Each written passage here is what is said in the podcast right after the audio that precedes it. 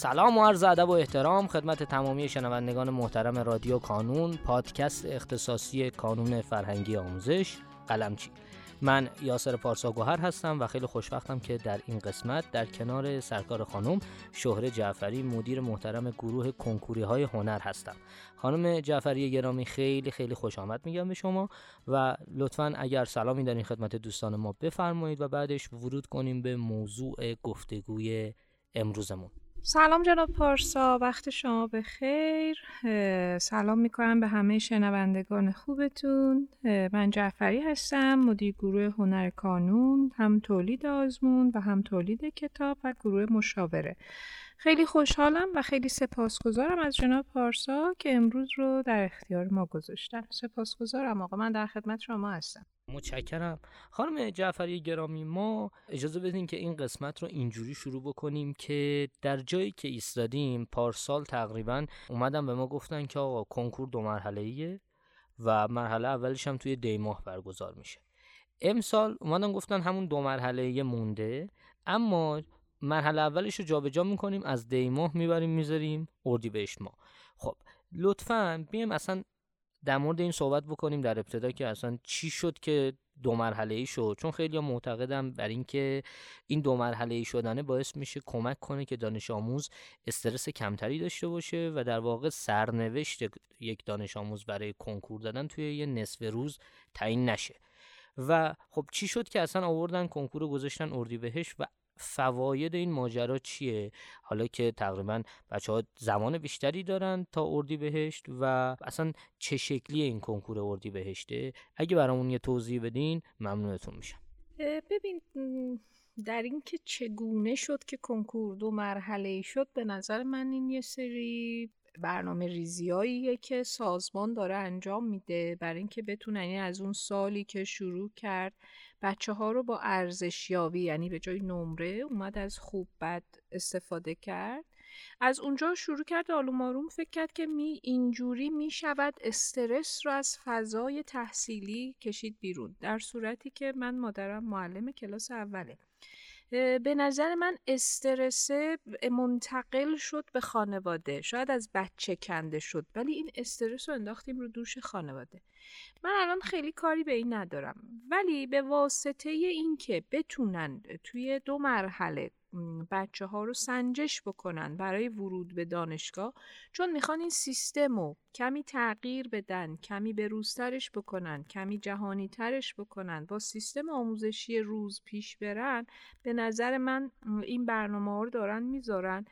می‌خوان که کار رو برای داوطلب ها و کسانی که تصمیم دارن وارد دانشگاه بشن سبک بکنن. اما آقا از اون طرف باشه ما این رو سبک کردیم. اما از اون طرف تعداد خیلی زیادی دانشگاه داریم که اصلا به کنکور نیاز نداره. خب؟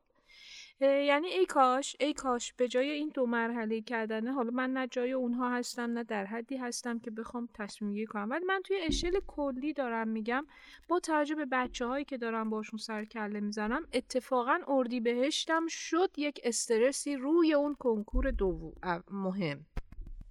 ولی ماهایی که توی کانون یا توی مؤسسات آموزشی بودیم که آزمونهای مرحله ای برای آموزش بچه ها کار کردیم این رو نکته مثبت می‌بینیم. چرا؟ از این جهت که میگیم ببین یک بار فرص اون دفعه دی برگزار کردن دیدن فقط یه نیم سال تموم میشه و برای کنکور و سنجش یه نیم سال به تنهایی شاید کافی نباشه. برای همین گذاشتنش اردی بهشت به هر حال باید فاصله ای با کنکور اصلی می داشت دیگه. بهش بهترین ماهیه که میشه یک کنکور برگزار کرد. به نظر من یعنی فکر می‌کنم به همین سادگی بهش فکر شده. میشه یک کنکوری برگزار کرد. حالا اینجا بچه ها حداقل دو سوم کل سال تحصیلی رو کامل کردن. نیم سال دومم دو سومشو خوندن. یک سوم یا کمتر از یک سوم مونده. پس مباحث کمتری دارن. بنابراین می‌شود در بهشت کنکوری برگزار کرد. حالا اینکه استرس رو کم می‌کنه یا زیاد اگر بچه ها متوجه باشن چون خود سازمان هم در مورد این کنکور گفته نمره شما بهترینش حساب میشه یعنی بهترینش در نظر گرفته میشه بچه ها باید بیان اینطوری نگاه کنن. ببین عین آزمون های کانون چطوریه که میای امتحان می‌خونی میای امتحان میدی؟ برای اردی بهشت قرار یک درصدیشو کامل بکنی. پس هول نکن. اگه تاگ اردی بهش تمام نمیشه که نمیشه اگه دانش آموزی بدون همون دو سوم کل مبحث رو اگر کار بکنی یعنی ما بگیم کل کنکور سه قسمت که کمتر از یک سومش میگم باقی میمونه.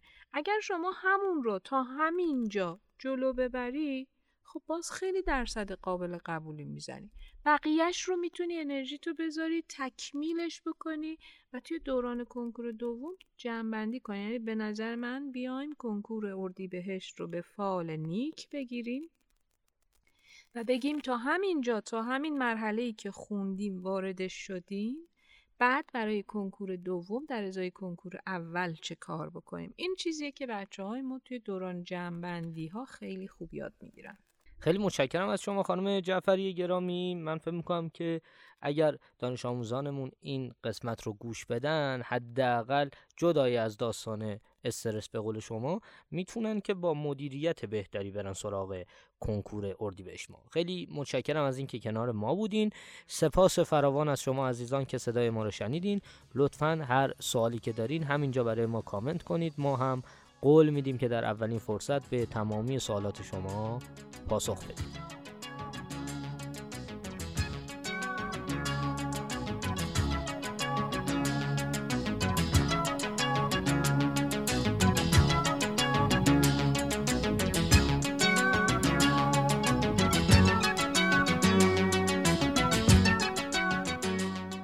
در پایان امیدوارم مسیری که آغاز کرده ایم بتونه نقشی هرچند کوچک در موفقیت دانش آموزان عزیزمون داشته باشه و همچنین تشکر می‌کنم از تمامی کسانی که ما رو در تولید هرچه بهتر این پادکست یاری می‌کنن تا شماره بعدی رادیو کانون خدا نگهدارتون.